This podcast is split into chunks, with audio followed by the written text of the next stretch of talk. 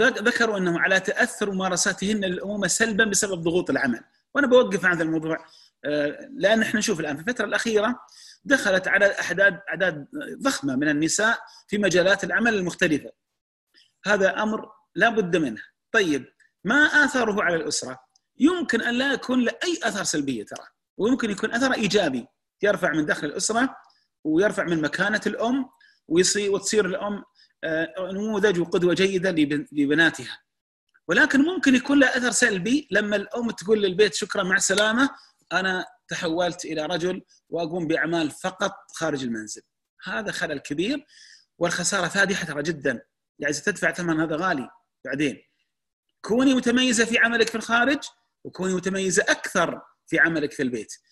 الأب والأم يختلفان في هذا الجانب أن تركيز عمل الأب وتركيز حياته ومركز حياته برا.